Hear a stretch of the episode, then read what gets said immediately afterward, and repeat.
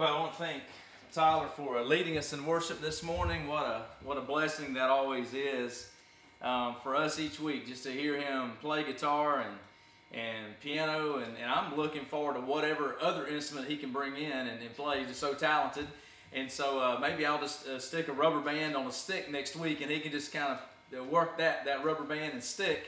But what a wonderful time. I mean, I speak Jesus. There's just something about that name, and just the great hymns of faith we've been lifting up this morning. It's just so powerful. First and foremost, I just want to say Happy Mother's Day to the mothers out there. And there's going to be a range of emotions today. And I know that I want to thank you, Satella family. I want to thank you from the bottom of my heart for your love for myself and my wife and my family and the loss of her mother, Miss Faye Huggins. What a blessing she's been to us.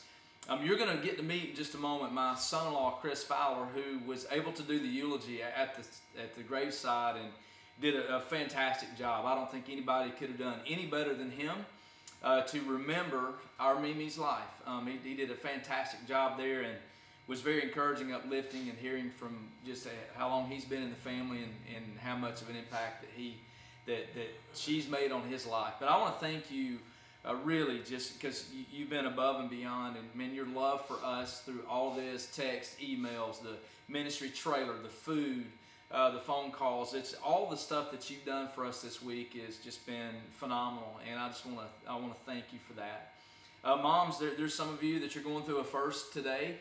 There are other mothers that have already been through that, so you know what that's like to be through the first of not having your mother here for Mother's Day. And then there's some that may have lost a child, and so you know what that's like. And so there's just these range of emotions that hits on Mother's Day. And so today, I want to just continue in this series called Kingdom Minded Mission. And today we're talking about family matters and its own mission at home. And we're going to look at Deuteronomy chapter 6 today. And so if you have your Bibles, I hope you do, would you just go ahead and turn to Deuteronomy chapter 6, and we're going to look at that. Without further ado, I'm just going to invite Chris to come over here and be with me. This is my son-in-law, married our oldest daughter, Jana, and so they have 4 kids, and so they have been in this house and all over the house and in the house and out the house and down at my in-laws, and we just, we really do, we just enjoy the activity that they bring here. And we get to see a lot of different things, don't we, Chris? I mean, it's fun that we get to see, little man. So Reed gets to hold the remote control, and he gets to work this TV right here. So he's doing all that. But they bring a lot of joy to our life, and we were able to have our other granddaughter down too as well. My son and his wife came down as well. So Bristol, 8 weeks old, and so we got to enjoy that too. And so, just all the stuff that's happening, here with this, but I wanted him to be a part of this conversation today. So again, we're talking about family matters. We're talking about own mission at home. We're looking at Deuteronomy chapter 6, and by way of setting this up, first thing I want to do is pray, and then I want to read off a couple of quotes that have happened in a book that we're reading through in our children and our student leadership, so that you'll get a little bit of a background and context in this, and then Chris and I are going to be sharing together, and I really want you to hear from him today, because I think there's some things that even through this COVID-19 that he's learned, and he's been learning as being a father for these many years, and still having young kids in the house, and now we have grandkids, so we get to spoil them and send them back home, but you're going to get his perspective today too, and so I just pray that the Lord will minister to you today. So let's pray. Father, thank you so much for this time together. This is your time, Father, to speak to us, to really minister to our hearts, to encourage us, to sharpen us, to challenge us, to motivate us, to move us, and to shape us more into your image. And so, Father, there's a challenge as we're celebrating today mothers. There's fathers. There may be distant fathers. There may be distant mothers. There may be aunts and uncles or grandparents that are raising grandkids, or all those things are going on. But this topic today that we're talking about today is very, very important, because we need to be raising up a generation of young people, young kids, that just, bottom line, live out what we're going to look at in Deuteronomy 6, and that's to love you with all their heart and to make an impact in this world. And so, Father, would you right now, we invite you as honored guests. We invite you today, Father. You say, well, there's two more gathered, you'll be here in your name. And so, Father, we've been lifting up the name of Jesus in song. And so today, right now at this moment, for the next moments, we're just going to lift up your word. And would you just speak to us in this time? In your name I pray. Amen. There's a book called Resilient that our children's leaders and student leaders are now starting to go through, and we're meeting on Tuesday nights to discuss that book. And so I want to read a couple of these quotes to you that's coming out of the book. It says, we have a fierce competition for the souls of our children. Now, Chris, I know that's an impactful statement, that there's a fierce competition. And we've talked, Tyler and I have talked about this too, and we've been talking about this since we've been online and doing this whole thing. We can't compete with this online stuff. The entertainment industry is much, much better at this aspect than we are as far as cameras and sound, all this stuff. But we have a fierce competition for the souls of our children. I'm going to tell you, he's going to speak into this in just a moment, because he's going to give us some really good insight in that. Another quote out of the book was, the greatest challenge to the future of faith is the discipleship of our children. And that's so true, because we have now become a product of really our parents and generations before us. Some things good, some things not so good, and we're having to really learn God's word in that sense. But the greatest challenge to the future of faith, listen, is the discipleship of our children. And that's the biggest responsibility that we have, and we're going to talk about that as well. But we've got to really take that serious, because, see, generations before us, that was happening. And then you get a few generations past that, and what they did was, we grab our kids and we go to the church and say, here, you teach our kids, and you share the faith with them. And they just kind of taken themselves out of the picture. And so now we're seeing that very well, because parents now don't know Jesus. So we can't assume that they have a faith or a relationship with Christ. So you're seeing that. You're seeing the brokenness in the homes. Church, things aren't important. Matters of faith aren't important, because they don't follow Jesus.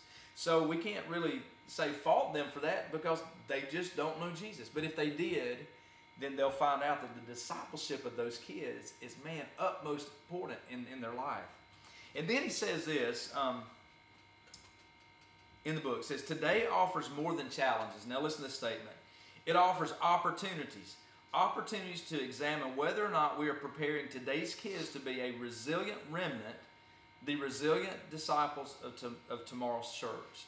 So today they're in our church, and we have a golden opportunity to pour into them to be resilient Christ followers, resilient disciple makers for generations to come.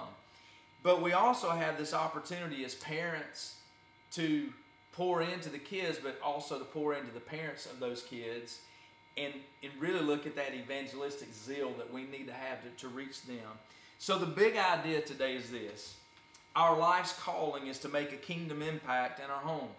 Have you thought about your home being that? I mean, besides the brick and mortar or the shell of your home, or the furniture that's there, or any kind of the accessories that are in there, have you realized that your home is a missional component? It is a missional opportunity to make a kingdom impact to the culture that you live in.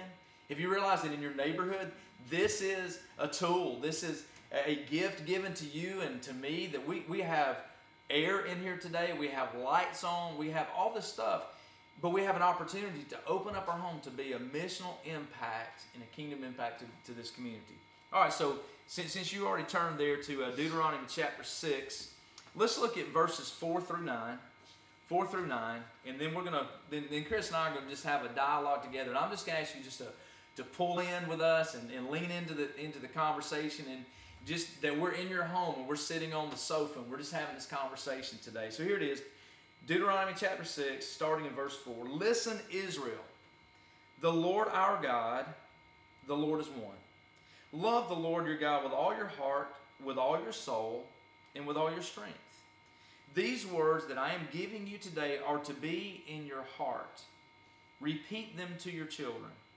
Talk about them when you sit in your house, and when you walk along the road, when you lie down, and when you get up. Bind them as a sign on your hand, and let them be a symbol on your forehead. Write them on the doorpost of your house and on your city gates. Again, the big idea, our life's calling is to make a kingdom impact in our home. And he's saying, listen, Lord, listen, Israel, people, the Lord God is one. Man, love him with everything that you have. And see, once upon a time, Moses was up on that mountain and everything was etched in stone from what God gave him. He says, now listen, it's not etched in stone. He says, write them on your heart. Write them on your heart. Live them out and repeat them to your children. Well, repeating them, you've got to have several things in place to repeat them. You've got to have that time and investment. You've got to look at that as being important. He says, talk about them when you sit in your house and when you walk along the road and when you lie down and when you get up. Well, that to me is a 24/7 kind of thing, right? So, conversation begins like this between Chris and I today. Here's what I was looking at. We've talked about COVID-19. We said, what have we been learning? Okay? We've been asking these questions. So two of the questions of many that I just want to jump into today was, what have we been learning? What has the Lord been teaching us? And so, let's just jump in there, Chris, and let's talk about what have you been learning, or what has the Lord been teaching you in COVID-19 about making a kingdom impact in your home and on this text? Yeah, I think one of the biggest things is we have to hold intention and acknowledge the reality that there's been a lot of loss of life and loss of jobs and loss of income, and the economy is struggling, and there are a lot of negative effects of this, and we have to hold that in tension with the fact that it's been a gift. We've been given this gift of less distraction, less hurry, less to do, and it's even forced us into our homes, and we're seeing the gift of how much time we actually do have. And so we're quick to say, I'm out of time, I'm too busy, and the reality is what I've been learning is I've put other things as a higher priority than what should be of the highest priority, right? So when you think about that and you think about, well, I don't know how to disciple my kids. I don't have time to do that. We're on the run. We've got sports. We've got extracurriculars and piano and dance. We've got all of these extra things that are going on, so we don't have time. We don't even have a meal together anymore. Now we're in the middle of this forced season in some ways of sabbatical, of Sabbath, of rest, of more time at home with our families, and we're sharing meals together around the table, or maybe it's around the living room sitting on the sofa or whatever it is, but we recognize just how much time we actually have and we can actually give. That's awesome. And time, we talked about this about a week ago. Time is important. I mean, Lord, teach us to number our days that we may gain a heart of wisdom, and that's what you're saying. Yeah. Is that, hey, even though there's been loss of life, there's been job loss, there's all these bad things, the really good things are the fact that we've been put into an incubation stage with each other to live this whole thing out and to teach and grow and have that time together, which is so good. Yeah. I know you have too. We talked about this last night and said, here's some phrases that I've heard over these last several weeks. I just want this COVID-19 thing to be over. Can it just be over? I just want it to be over. I mean, Tyler, I'm sure you haven't heard that at all, have you? I mean, not one time. How about this one? I'm ready to get back to normal. And I kind of laugh because John Ortberg wrote a book years ago, and he says, everyone is normal until you get to know them, which is so true. So what is normal? I mean, this is not person, but this is just in our situation, in our life. But what is normal? And then the question is, what will the new normal be? And I think many of us don't really know to the extent of what the new normal is going to be. But I do know this.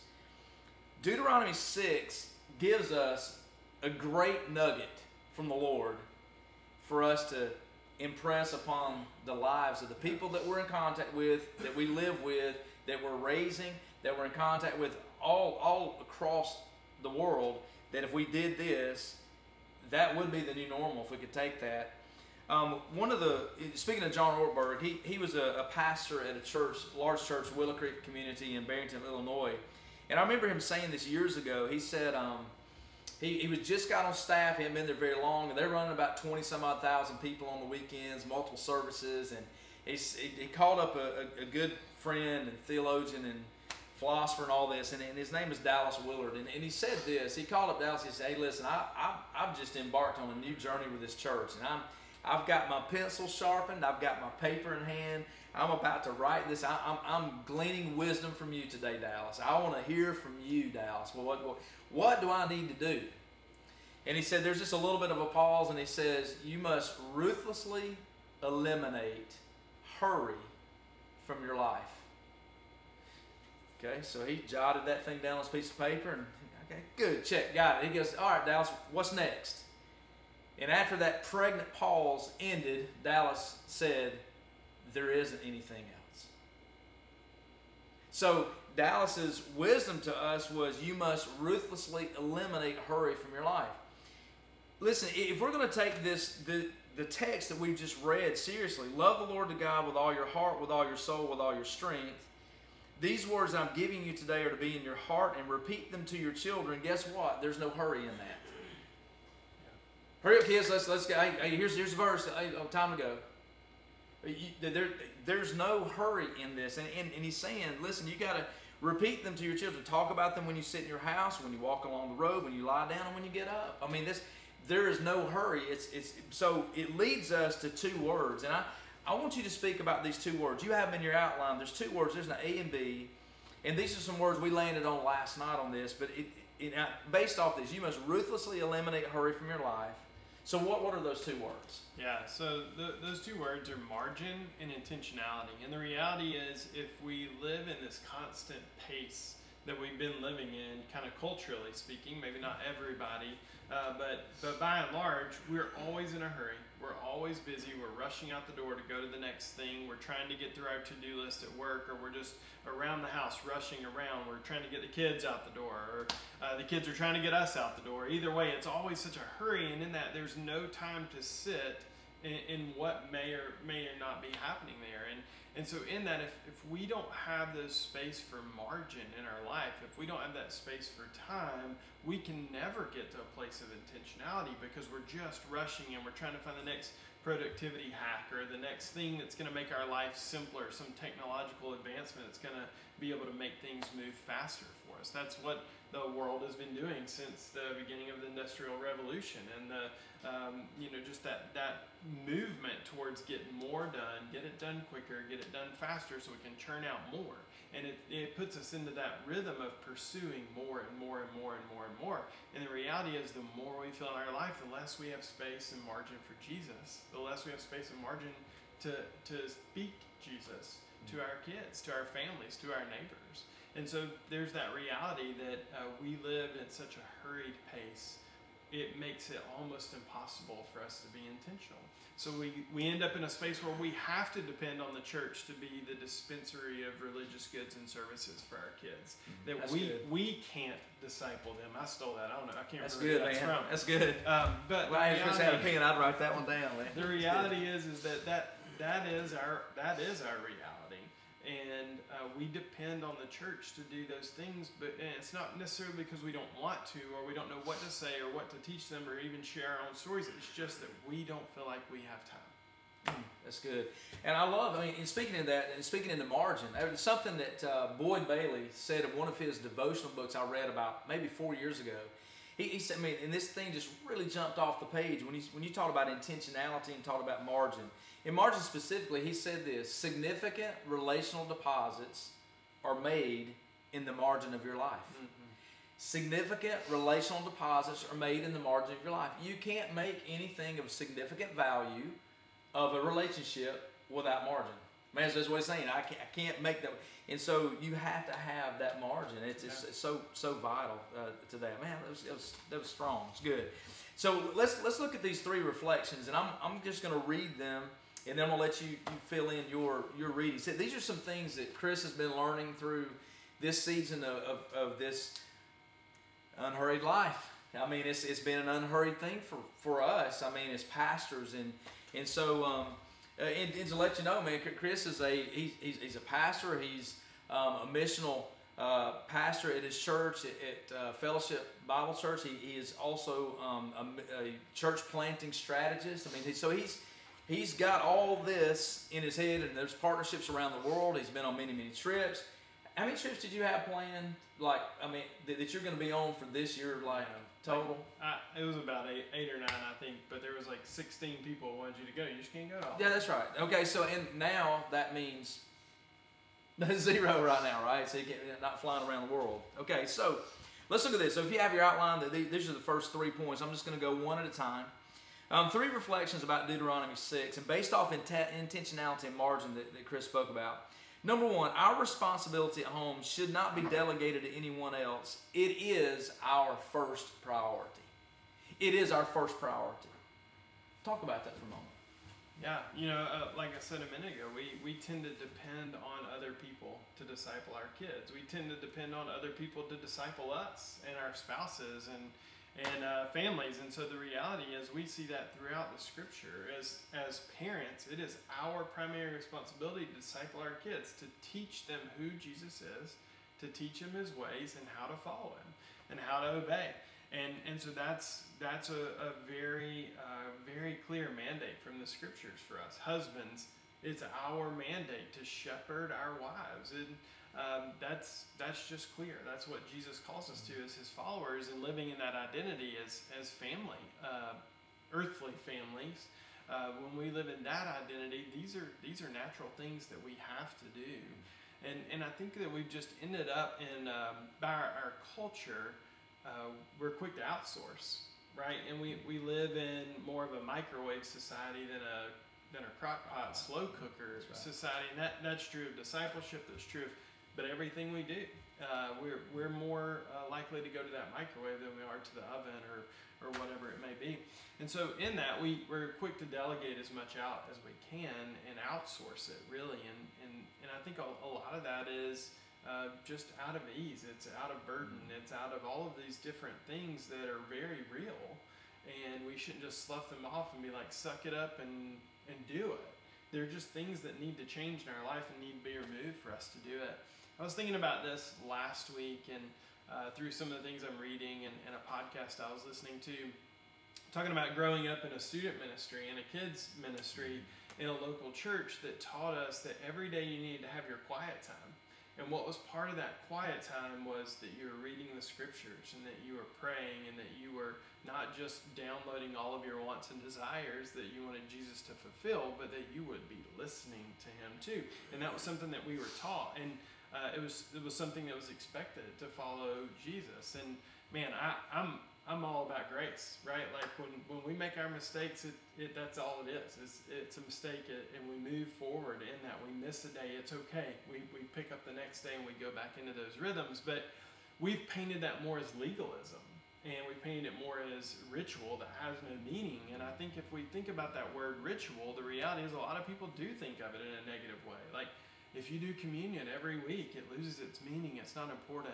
That becomes a ritual, and it's like doesn't mean anything. And that's possible, right? Ritual in the wrong way, in a negative way, can. But ritual in and of itself is more of these repeated rhythms and habits that are habits of meaning in our life that add value. And when it comes to our walk with Jesus, these rituals of reading the scriptures and praying and speaking the scriptures and the stories and the gospel to our kids and to one another as spouses, they give us this picture, this sacred imagery of who Jesus is and what the gospel is all about, and this picture of beauty. And so there are these repeatable practices. We need to change the connotation of that away from ritual is bad to ritual is good for the soul. That's good. So when you're talking about ritual, because I know you like, we've talked a lot about rhythms. Yeah. We've talked about all about liturgy and things like that.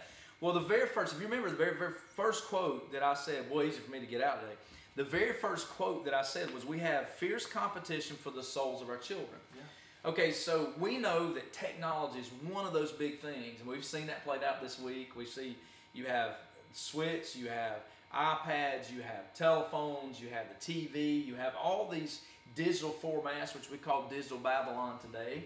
Okay, so speaking of that fierce competition for the souls of our children, in lieu of teaching our kids liturgy and how that would flesh out.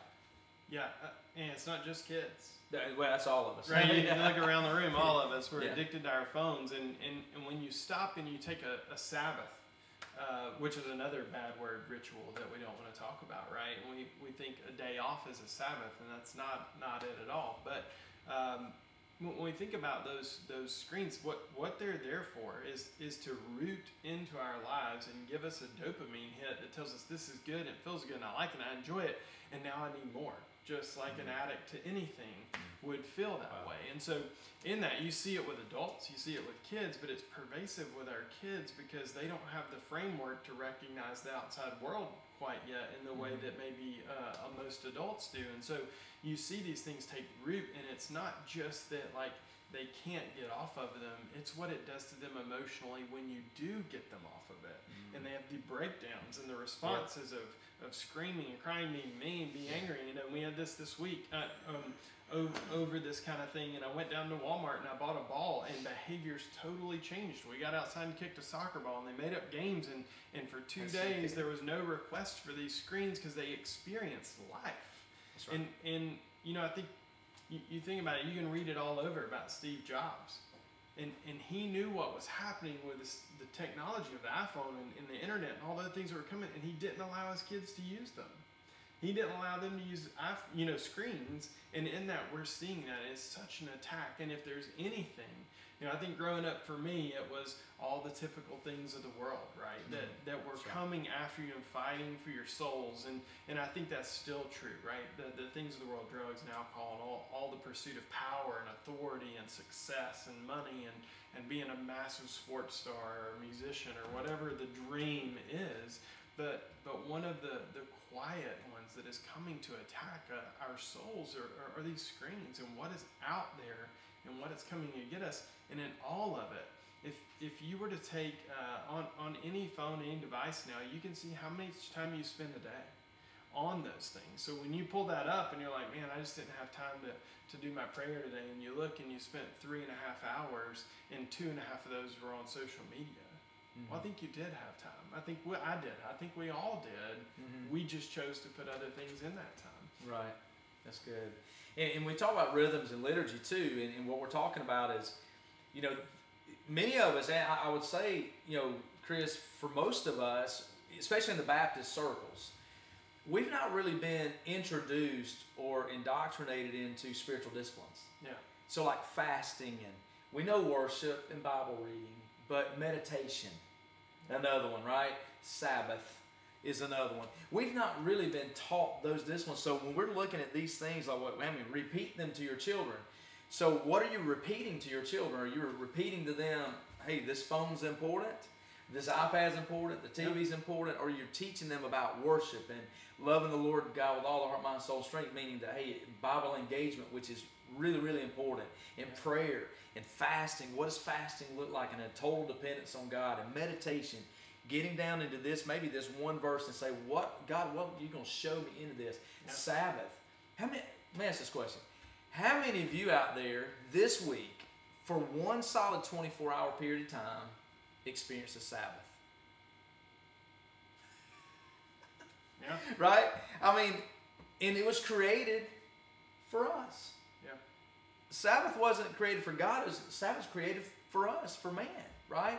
And so those rhythms, that's a liturgy. That's a rhythm of life that we really need to start peeling into, because I think in the hustle and then in the hurriedness and all this, we have pushed aside the things that really matter. And Sabbath may be one of those, because now we're seeing another pastor who committed suicide. You know, we don't know all the details, but I think that's out there, just how the enemy's on the attack. And if we don't just get away with God and just have that rest time to replenish our souls and have that time, it's so important. Second thing is this. Let's look at this for just a minute. And we're going to have to wrap up here in a minute. Man, this is just so good. I hope this has been a blessing to you. All right, so the second thing I've got in our outline is the home should be a mission center. It should be a mission center for ministry as you reach out to your friends and your neighbors. Chris, what does that look like? Or what do you think about that particular reflection? I think a lot of times we think of our homes as a place to retreat to at the end of busy day, a busy week, and we come home to it. It's really more of our fortress.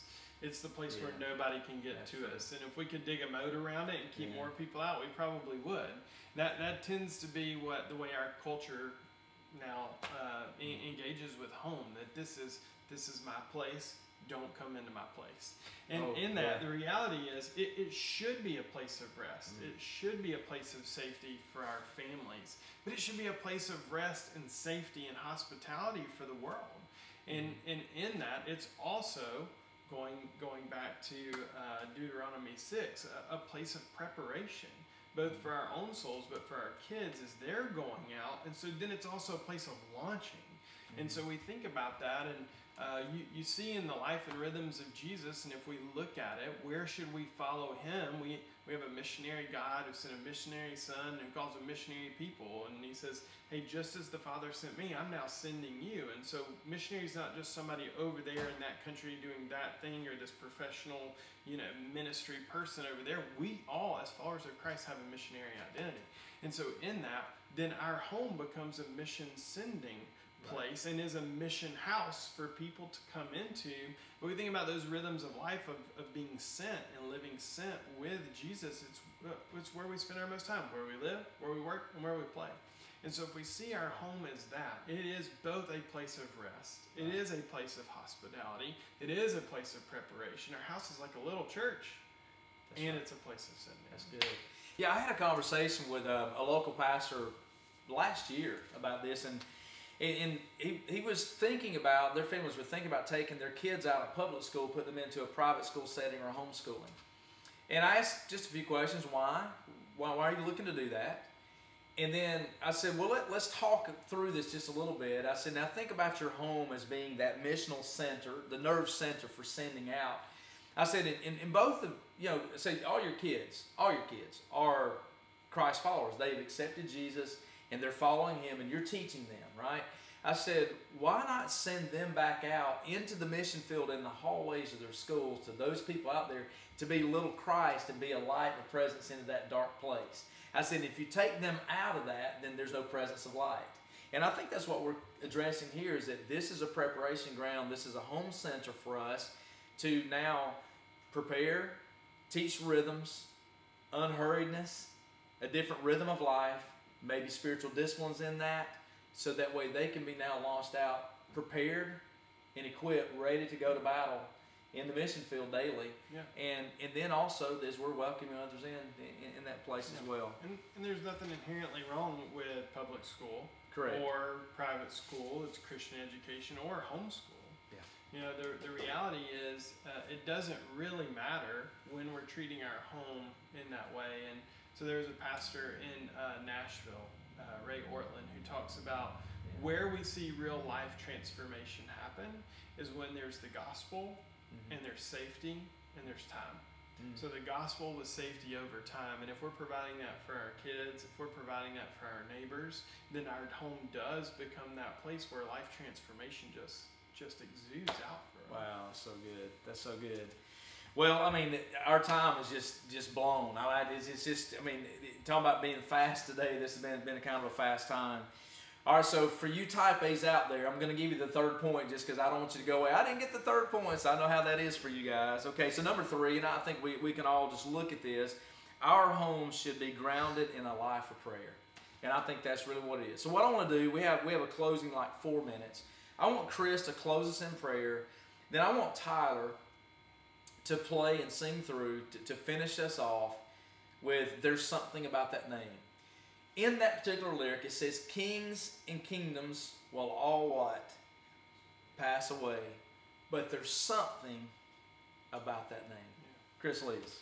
Yeah, and just one little thing. I know it's easy to sit and hear people talk about these things and think they have it all together. We don't have it all together. But there's one thing that my wife does. My kids have an amazing mother. And one of the things that she does every morning before school is before we walk out the door to go get on the bus, she sits with them, she reads the verse of the day, and she prays with them. And it's as simple as that. We don't have to be theological scholars to do it. It's just faithfulness to pressing into those rhythms that Jesus used and he taught his disciples and he called us to use. And so take that as just a simple way, not those rote memory prayers that we have over meals that become just routine and mundane, but those that are real and focusing on the importance of the gospel and of Jesus. Father, today, God, I thank you for the gift of technology. Lord, as we talked about how it can assault us and come after us, but God, it also allows us the opportunity to praise and worship you today and to gather together virtually from all over. So Father, we thank you for that. But God, we also thank you most importantly for your Son. We thank you that you sent him for us, not those who were well, but those who were sick, those who were broken, those who are clearly not in right relationship with you, but through his perfect life, he lived the life we couldn't and died the death we should have, but to pay the debt we never could. And so God, we thank you for that, Lord. And now as we try to walk in his unhurried ways, that there's margin in our life, that there's intentionality in our life, Father, would you allow us to just take a minute and to breathe that in, to experience it, and to live out the gospel that you've called us to. Father, would you be with each and every person and each and every family who are here today. God, would you help them to see the margin that's in their life, and would you help them to embrace that way of life that you lived and showed us how to follow you. It's in the name of your Son, Jesus, we pray. Amen.